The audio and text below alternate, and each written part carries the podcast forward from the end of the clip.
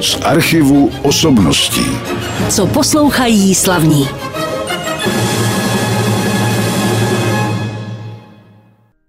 Rok 2024 bude velmi významný pro všechny milovníky hudby Bedřicha Smetany, ale nejenom pro ně. A právě o tom bude dnešní pořád, i když ten rok je ještě jaksi za delší dobu, ale ono to velmi rychle utíká a my si budeme připomínat, že 2. března roku 1824 se narodil Bedřich Smetana, bude to tedy 200 let od jeho narození a uplyne taky 140 let od jeho úmrtí. Zemřel 12. května roku 1884, jak určitě víte, 12. květen taky začátek Mezinárodního hudebního festivalu Pražské jaro. Ale my se dnes budeme soustředovat na trošku něco jiného a to s mým dnešním hostem ve studiu, kterého vám teď představím paní doktorku Olgu Mojžíšovou, kurátorku Fondu Smetana, vědeckou pracovnici Muzea Bedřicha Smetany. Dobrý den, paní doktorko. Dobrý den. Já jsem si vás pozval z toho důvodu, že vím o tom, že vyšla velmi výpravná publikace, kterou my tady máme teda na stole před sebou, ale naši posluchači ji žel vidět nemohou. Ale nejprve bych chtěl vyspovídat trošku vás. Vy jste vystudovala, pokud vím, Filozofickou fakultu Univerzity Karlovy v Praze se zaměřením na co konkrétně? Tak mé obory byly hudební věda a dějiny divadla dějiny divadla, ale chytl vás jaksi Bedřich Smetana, aby jsme přešli už k tomu tématu. Proč se tak vůbec stalo? To už si přesně nevzpomínám, ale vím, že v tom studiu už jsem byla zaměřená víceméně na problematiku 19. století a moje úplně první proseminární práce byla na takzvané Kleine Meisters, to znamená stav bádání o těch dalších současnících Bedřicha Smetany, kteří dneska bohužel zůstali už hodně v jeho stínu. No a potom jsem se k té problematice vrátila i ve své diplomové práci, která nebyla přímo o Smetanovi, ale byla o historii společnosti Bedřicha Smetany, to znamená instituce, která jak si tu propagaci a vše, co se okolo Smetany dělo ve vědě, v koncertním životě a tak dále, měla ve svém portfoliu a vlastně jsem to pojala šířeji právě jako určitý vývoj toho našeho smetanovství, přístupu teda k Bedřichu Smetanovi jeho době, tak jak se prostě v průběhu existence té společnosti, která tady byla od roku 1909 až do roku 1951, tak jak se prostě vyvíjelo a proměňovalo. A potom jsem nastoupila vlastně do Českého muzea, tehdy Muzea České hudby, které už bylo součástí Národního muzea a vlastně jsem se tam už potom tomu Bedřichovi Smetanovi věnovala vedle jiných aktivit celkem průběžně. Jako první, jako moje velká práce bylo vlastně nově zpracovat ten Smetanovský fond, jehož základ tvořila Smetanova pozůstalost. Takže tím už jsem prostě u toho Bedřicha Smetany nějakým způsobem zůstala a vlastně když se potom v rámci reorganizací po roce 1989 reorganizovalo i Muzeum České hudby v rámci Národního muzea a bylo znovu jako obnoveno Smetanovo muzeum jako odborné oddělení, tak jsem přešla jako jeho vedoucí právě už přímo na toto místo a od té doby už je to jenom a jenom Smetana. Dobře, ale řekli jsme si, nebo já jsem vám slíbil, že o vás tolik mluvit nebudeme. Když samozřejmě by to taky bylo zajímavé a nesledujete jenom tohleto, ale budeme se zabývat především tedy Bedřichem Smetanou a především knihou, která vyšla, myslím už v březnu, je to tak? Ona vyšla už na začátku letošního roku. Dokonce, na začátku. Měli jste nějakého kmotra při křtu? Ano, měli jsme kmotry dokonce tři, protože je to publikace, která se zabývá plzeňským obdobím Bedřicha Smetany, tak jedním z kmotrů nebo jednou kmotrou chtěla jsem, aby byl někdo z rodiny, takže to byla Smetanova pra, pra vnučka, paní Glorie Švarcová. Potom druhou kmotrou byla paní profesorka Milena Lenderová, historička, která u nás na začátku tohoto století víceméně jaksi obnovila zájem o takzvané ego dokumenty, do nich spadá právě i problematika osobních deníků. A třetím kmotrem, kterého si přivedli kolegové z Plzně, tak byl dokonce sám pan ministr kultury Martin Baxa. Dobře, takže knížka je k dispozici, my pak třeba na závěr řekneme, kde je možné si ji zakoupit. Ta knížka se jmenuje Bedřich Smetana Deníky. 1840 až 1847. A zhruba z té doby budou pocházet taky naše hudební ukázky. Vy jste přinesla CDčko Jitky Čechové, takže tím prozrazují, kdo bude interpretem. Po celou dobu dnešního pořadu a tu první skladbu asi Luizinu Polku naši posluchači poznali sami. No a další skladbu, kterou jste vybrala, tak vás teď poprosím o pár slov k ní. Já jsem eh, vybírala skladbičky, které jsou vlastně z toho období, o kterém je ten deník. Luizina Polka, protože je to vlastně první dochovaná skladba Bedřicha Smetany, kterou vlastně známe. A další skladbičkou z téhož roku, patrně 1840, je Galop di Bravura. Je to také skladba inspirovaná tehdejšími tanečními skladbami, které Bedřich Smetana ve společnosti tančil, které možná i prostě hrál na klavír, skladby jiných autorů autorů a my o ní vlastně nic nevíme. Víme jenom, že máme její autograf, ale domníváme se, nebo badatelé už před námi se domnívali i podle Smetanova pozdějšího přípisu, že vznikla v roce 1840. Je to prostě taky skladbička poplatná samozřejmě tehdejším dobovým vzorům a hudbě, kterou Smetana okolo sebe slyšel a kterou i třeba sám hrál. Jitka Čechová teď hrála Galob di Bravura, tedy další skladbu Bedřicha Smetany z toho období, bylo to teda z období plzeňského, říkám to dobře. Ano, bylo to z období, ty deníky jsou krátce z období studia v Praze a potom především z toho tříletého období plzeňských studií. Jak už jsem říkal, knížka se jmenuje Bedřich Smetana, deníky. Římská jedna, znamená to, že chystáte pokračování? Tak Bedřich Smetana si své deníky psal v podstatě po celý život. Máme pouze jednu větší časovou mezeru, kdy žádný deník k dispozici není a pravděpodobně si ho nepsal, ale jinak potom si psal deníky ještě za svého pobytu ve Švédsku a po návratu do Prahy do roku 1862. To je taková další skupina, která je psaná také německy. A potom si od roku 1862 začal vést deníky, nebo spíš už takové zápisníky, není to klasický deník, až do konce konce svého života. Takže to je zase další skupina těch deníků a samozřejmě všechny by si to vydání zasloužili, takže jak si takový plán toho projektu je postupně vydat všechny ty skupiny deníků a k tomu patří potom jako velmi důležitý zdroj i deník jeho první manželky Kateřiny, který právě vyplňuje tu mezeru v tom období, kdy si Smetana deník nepsal. Mimochodem v tom Švédsku jste byla taky na stáži, když jste získávala informace, ale o toto období nám teď nejde v tom našem dnešním pořadu. Ještě jsme se nezmínili o tom, že samozřejmě takovou to obsáhlou publikaci, kolik to má zhruba stran? Má to 735 stran. Takže to je opravdu obsáhlá publikace, kniha je taky vybavena obrazovou dokumentací, o té si taky něco můžeme říct, ale já jsem chtěl říct především to, že asi člověk na to nemůže být na všechno sám. Samozřejmě, že ne. A v případě těchto deníků nebo tohoto studentského deníku, který si Smetana psal za studií, jak už jsem říkala, v Praze a potom teda především v Plzni, kde teda se pohyboval celkem tři roky, tak je tam velké množství jako historických reálí a reálí, které se týkají Plzně, plzeňského regionu a jsou to záležitosti, kde prostě je zapotřebí spolupráce a pomoc historika. Tak takže jsem oslovila kolegu z Západočeského muzea v Plzni Tomáše Bernarda, který se právě plzeňskou historií dlouhodobě zabývá a vlastně spolu jsme tu edici připravili. Ta knížka je tedy teď už dávno na světě od začátku letošního roku a tak se pojďme soustředit na to plzeňské období Bedřicha Smetany taky v souvislosti s hudbou, kterou posloucháme a z těch skladeb, které Jitka Čechová už hrála a hrát bude, tak to bylo samozřejmě, teda aspoň předpokládám, šťastné období Bedřicha Smetany.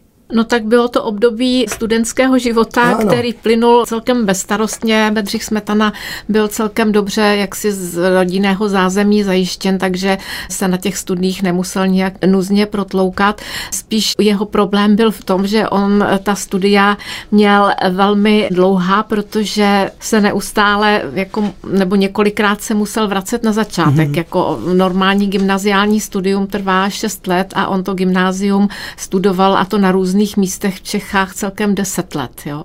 protože vlastně začínal v Jindřichově Hradci, kde ukončil jenom první ročník, druhý ročník už nedostudoval. Zřejmě to bylo v důsledku toho vážného úrazu, který utrpěl Hradci při té klukovské hře, kdy mu vybouchla do obličeje jakási petarda, kterou si kluci samovolně prostě vyrobili a potom se přestěhovali tedy už do Ruškových Lhotic. Smetana byl dán do Jihlavy, kde zase to gymnázium nedokončil, protože asi tam nebyly dobré podmínky. Byl tam proto, aby se zdokonalil především v Němčině, protože Jihlava byla tehdy německé město, takže ho po necelém roce otec musel vzít domů a pak šel znovu od vlastně Primy do německého, to znamená dnes Havlíčkova Brodu, kde teda prožil asi první tři roky celkem šťastného studentského života. To město i to prostředí toho gymnázia, které snad bylo nejmenší v Čechách, tak bylo mnohem přivětivější a vlídnější a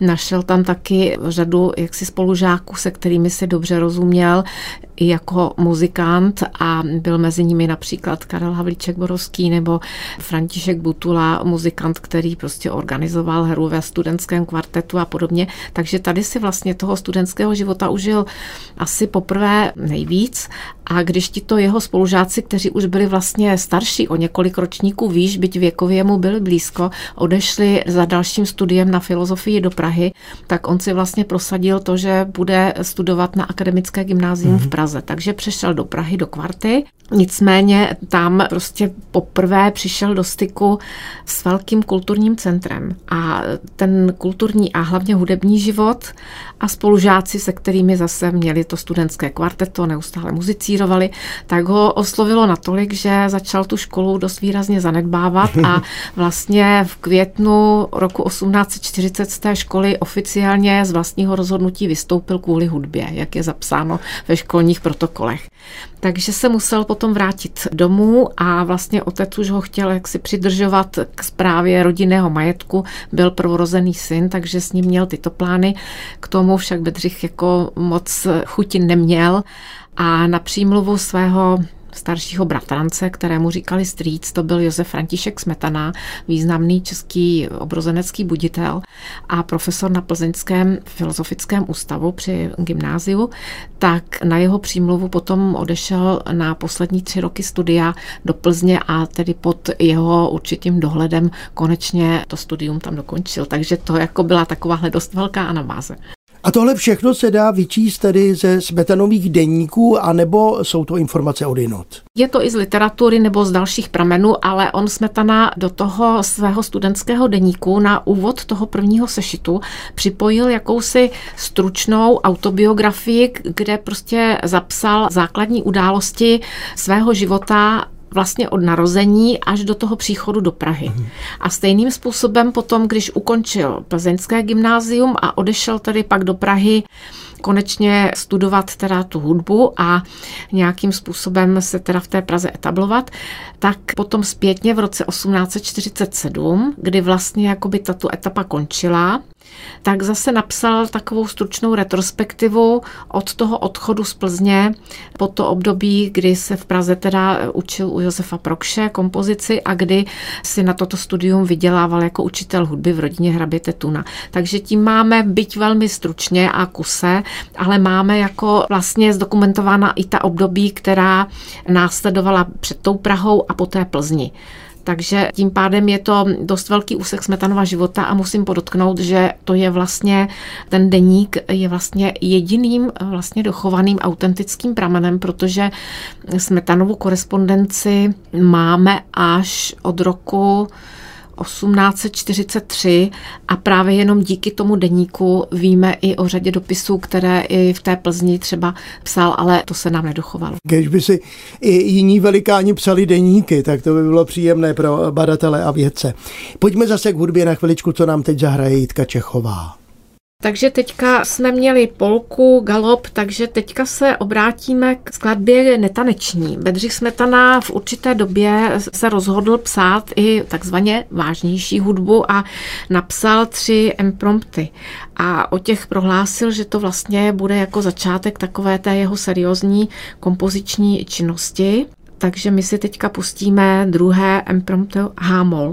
Emprompty Hámol hrála Jitka Čechová, samozřejmě od Bedřicha Smetany, protože právě o něm a o jeho raném období v Plzni a nejenom tom hudebním si povídám s paní doktorkou Olgou Mojžíšovou, která je vědeckou pracovnicí muzea Bedřicha Smetany a která společně s Tomášem Bernhardtem napsala publikaci Bedřich Smetana Deníky. 1840 až 1847, abychom doupřesnili ta léta. Vy píšete v podtitulu té knihy, nebo v recenzích se píše, že se jedná o kritické pohledy na ty deníky. Co si pod tím můžeme představit?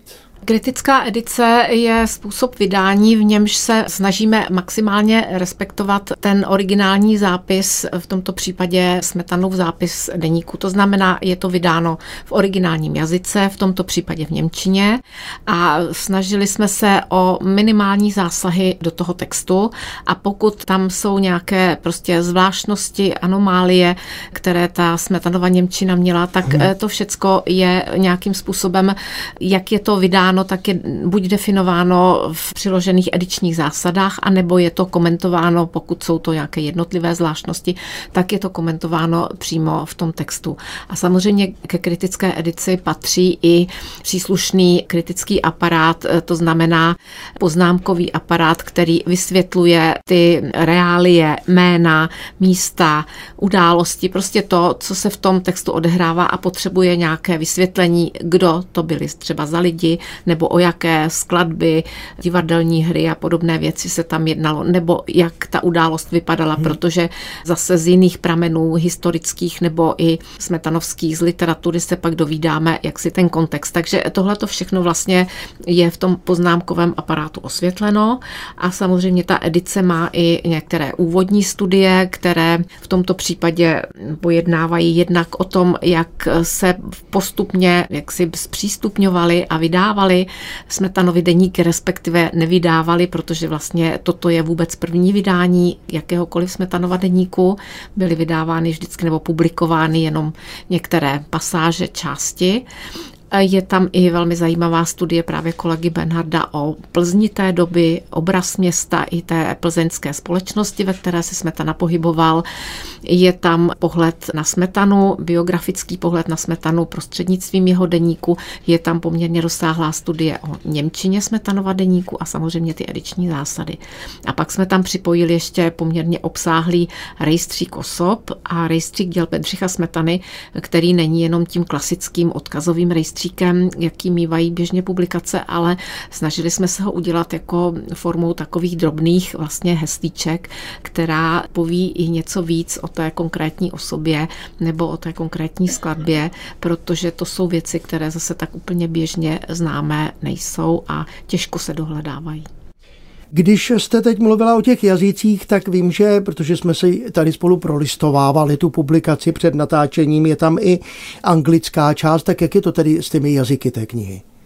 Tak je tam originální znění, to je německé znění toho deníku v té kritické edici a k tomu paralelně vlastně zrcadlově je připojený český překlad, tak aby vlastně se ta publikace učinila dostupnou širšímu okruhu uživatelů, to znamená těm, kteří Němčinu jako dneska už neovládají. A ten poznámkový aparát, ten je k té české verzi připojen v češtině a k té originální německé verzi v angličtině, zase, aby byl dostupný mnohem širšímu jaksi okruhu uživatelů a ty úvodní studie, ty jsou všechny v češtině, v angličtině a v němčině. A ještě možná upozorníme, že právě na křídovém papíře jsou tam uvedeny fotografie, ať už se jedná třeba o skladby Bedřicha Smetany a nebo o reálie Plzně té doby, je to tak? Ano, jsou to pokud možno dobová vyobrazení z Plzně a obrázky ze Smetanových autografů nebo dalších dokumentů, portréty osob, které prostě se ke Smetanovi v té době vázaly a které byly k dispozici. Nesmíme zapomenout, že z této doby jako moc fotografického materiálu materiálu není ani obrazového, protože fotografie byla v plenkách a nechat se malovat bylo přece jenom trošku luxus. Hmm. Ale jestli si dobře vzpomínám, tak je tam i fotografie notového zápisu té skladby, kterou teď budeme poslouchat, tak řekněte, co jsme vybrali. Další bude opět polka. Je to polka, která už vznikla po odchodu z Plzně do Prahy z roku 1843, nebo ano, po konec roku 43, ale vrací se k Plzni, je to vzpomínka na Plzeň. Jitka Čechová nás taky provází dnešním pořadem z archivu osobností, protože hraje skladby Bedřicha Smetany z jeho ranějšího období, když, jak říkal můj dnešní host, paní doktorka Olga Možíšová, tak tahle ta skladba už vznikla v Praze. My se ještě zastavíme u několika skladbiček, za chviličku krátkých Bedřicha Smetany, uvedeme i závěrečnou skladbu. A tak už nemáme moc času na povídání a já jsem se chtěl zeptat, když bychom měli prozradit něco z té knihy a z těch deníků Bedřicha Smetany, obsahují ty deníky především samozřejmě asi zájmy Bedřicha Smetany, ale jak dalece tam on sám píše o hudbě, kterou tvořil v té době. Tak samozřejmě ty zmínky o hudbě tam jsou. Prostě jeho hlavní náplní těch deníků byly vlastně ty jeho společenské a hudební aktivity, protože hudbou a tancem v té Plzni žil. Ta škola šla velmi brzy jaksi bokem a i když zpočátku ten jeho školní prospěch byl velmi dobrý, tak se postupně zase zhoršoval, ale on byl vlastně stále někde ve společnosti. Právě protože už byl velmi vyspělý pianista, tak vzbudil v té Plzni pozornost, dokonce i u svých profesorů, kteří ho i do té plzeňské společnosti uváděli a kteří jaksi se trošku i tím jeho uměním chlubili. Dokonce v některých rodinách potom i dával lekce klavíru svým mladším současníkům a poznamenával si i něco o svých tehdejších skladbičkách, nicméně jenom po určitou dobu. Takže my z těch deníků víme o řadě skladeb, které vznikly i ještě předtím, než do Plzně přišel, protože si vlastně v roce 1841 do toho deníku zapsal i takový první seznam, výběrový seznam svých skladeb, které vytvořil právě okolo toho roku 1840 až 41. A takže o řadě skladeb víme potom jenom z tohoto soupisu, protože se nám nedochovaly ale brzy potom převážily jako i jiné zájmy, mm-hmm. ty společenské a hlavně, jak si potom v tom deníku Smetana velkou pozornost věnoval i těm svým prvním studentským láskám, které potom dost často vytěsnili i všechen ostatní obsah, takže k té hudbě už se potom vracel poměrně málo a o těch svých skladbách dalších už vlastně v tom deníku záznamy až na výjimky nenajdeme, ale tam máme štěstí, že zase tyhle ty skladbičky už se dochovaly v rukopisech ať už ve smetanových autografech, anebo v opisech plzeňských z té doby, protože si je dával opisovat, třeba když je věnoval Kateřině Kolářové, hmm. taky věnoval velmi hezky vyvedené opisy. A Jitka Čechová je právě jednou z těch interpretek, které se věnovaly tvorbě Bedřicha Smetany. Já teda připomenu, že to CD, ze kterého dneska hrajeme, tak je taky už trošku starší. Je z roku 2011. Takže ono to opravdu rychle utíká, ale je sympatické, že právě tahle ta méně známá tvorba Bedřicha Smetany vůbec existuje. Já jsem z vás před natáčením tele si vás nenapadlo přidat k tomu právě CD, ať už by bylo od Jitky Čechové nebo od někoho jiného, že by to bylo možná, sice by to prodražilo náklady, ale bylo by to možná pro čtenáře a posluchače příjemné pustit si k tomu hudbu Bedřicha Smetany. A tak mají možnost poslouchat alespoň dnes. Tak teď uveďte další skladby. Teď se už dostáváme k období po Plzni, to znamená, když Bedřich Smetana odešel do Prahy, tak se chtěl dále vzdělávat hudbě, protože si byl vědomý toho, že to jeho hudebně teoretické vzdělání je poměrně nedostatečné, děravé a že by potřeboval jaksi soustavné kompoziční školení. První měsíce na podzim 1843 se v té Praze protloukal velmi bídně, protože vlastně neměl prostředky, otec mu nedal příliš peněz, protože si vlastně nepřál, aby byl hudebníkem. Nebylo to pro něj vhodné povolání nebo postavení pro jeho syna a možná doufal, že ho ty hmotné potíže odradí a že se vrátí domů k lepšímu nějakému zaměstnání.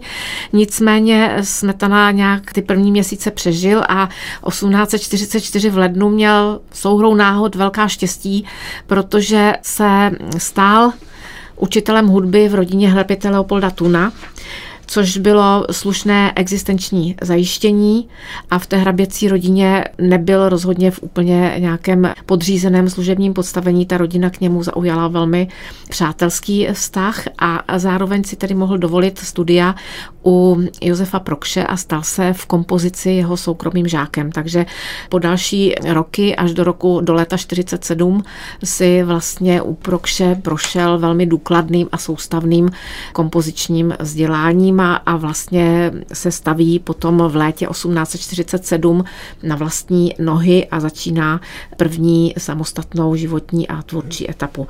Takže z tohoto období, hned z toho roku 1844, je cyklus drobných klavírních skladbiček Bagately a Imprompty které Smetana napsal mimo ten svůj studijní program, mimo, není to prostě jako studijní úloha, je to prostě cyklus takových drobných charakteristických kousků, které vyjadřují prostě určité prostě nálady, které se na tom klavíru snažil jaksi interpretovat. Myslím, že se mu to velmi krásně povedlo, takže my si z tohohle toho cyklu výběr těchto těch drobných skladbiček teďka poslechneme cyklu Bagatel a Emprompty Bedřicha Smetany hrála Jitka Čechová pár skladbiček v tom předchozím čase a my už se budeme pomalu loučit s mým dnešním hostem, paní doktorkou Olgou Mojžíšovou, ale přece jenom bych se ještě chtěl zeptat na jednu věc a to je vlastně eh, umění Bedřicha Smetany psát ne hudbu, ale slova. Je to upravený rukopis tedy těch jeho deníků? Ne, ty deníky jsou naprosto autentické, tak jak to napsal, tak to tam je. A Bedřich Smetana byl velmi dobrý jako stylista, byl velmi dobrý pozorovatel a uměl psát jaksi velmi poutavě a velmi vtipně. Tím, že tu Němčinu vlastně měl eh, jako vzdělávací jazyk od dětství, od základní školy, tak on se v ní samozřejmě dokázal velmi dobře vyjadřovat, na rozdíl od češtiny, kterou užíval jenom vlastně v tom domácím hovorovém styku nebo i se spolužáky, tak dokázal prostě v té Němčině psát velmi hezky a jsou tam krásně vylíčené některé epizody velmi poutavě, velmi vtipně, až jakoby literárním způsobem, takže to je jazyk poměrně dost kultivovaný. A zajímavé je to také tím, že ten deník, na rozdíl třeba od dopisu, ten si psal pro svou vlastní potřebu, čili velmi spontánně a nepodřizoval se tam vlastně jakékoliv autocenzuře. Takže i z tohoto hlediska je to pramen velmi autentický. Ještě se zeptám pro zajímavost, kdo překládal z Němčiny do češtiny ten deník? Byla to paní doktorka Magdalena Havlová, překladatelka, s níž spolupracujeme i na dalších projektech. Je překladatelkou i veškerých těch studií odborných zase do Němčiny. Překládala nám i odborné texty v edici Smetanovy korespondence, takže s ní jsme pořizovali právě ten český překlad. Povídali jsme si dnes o knížce Bedřich Smetana, deníky 1840 až 1847. Známe autory, paní doktorka Olga Mojžíšová je tady, Tomáš Bernhardt jako další autor a znalec těch plzeňských souvislostí. A kdo vlastně tu knihu vydal? Tak publikace vznikla v rámci vědeckých projektů v Národním muzeu, takže jejím vydavatelem je Národní muzeum a vlastně ten grant, ve kterém jsme ji připravovali, tak je financován Ministerstvem kultury. A když naši posluchači tu knížku budou chtít, tak mohou samozřejmě zamířit do nějakého knihkupectví, musí ji teda trošku hledat. A existuje i elektronická podoba publikace? Ano, dneska už i v Národním muzeu je to běžné, že se jeho publikace vydávají jednak v knižní podobě, ale i v podobě takzvané e-knihy, takže i tyto e-knihy je možno si zakoupit. Úplně poslední otázka. Jak se chystáte na rok 2024, tedy na ten rok výročí Bedřicha Smetany? Tak já osobně budu pok- pokračovat, osobně, budu pokračovat jako v dalších jako pracech na našich edičních projektech, protože v letošním roce dokončíme třetí svazek kritické edice Smetanovy korespondence a doufáme, že teda se bude připravovat i další a já bych samozřejmě ráda pokračovala i v přípravě dalšího svazku edice deníků. A já přeji, aby to všechno vyšlo a nadále vycházelo paní doktorce Olze Mojžíšové, kurátorce Fondu Smetana vědecké pracovnice Muzea Bedřicha Smetany a poprosím ji o představení poslední hudební ukázky v provedení Jitky Čechové. Tak poslední z tohoto CDčka budou takzvané valčíky nebo také valčík o pěti částech. Je to skladba, která je také tak trošku obestřená tajemstvím, o které mnoho nevíme. Vznikla v Praze v roce 1844. Jsou okolo takové dohady, zda je to vlastně klavírní skladba, a nebo zda je to spíš skica k nějaké orchestrální skladbě. Zajímavá je také tím, že se tam v té jedné části velmi výrazně ozve motivek věrného milování z prodané nevěsty. Tady je ukázka. Já vám moc děkuji, že jste přišla do našeho studia a díky za zajímavé povídání o Bedřichu Smetanovi. Já děkuji za pozvání a někdy nashledanou. Z archivu osobností.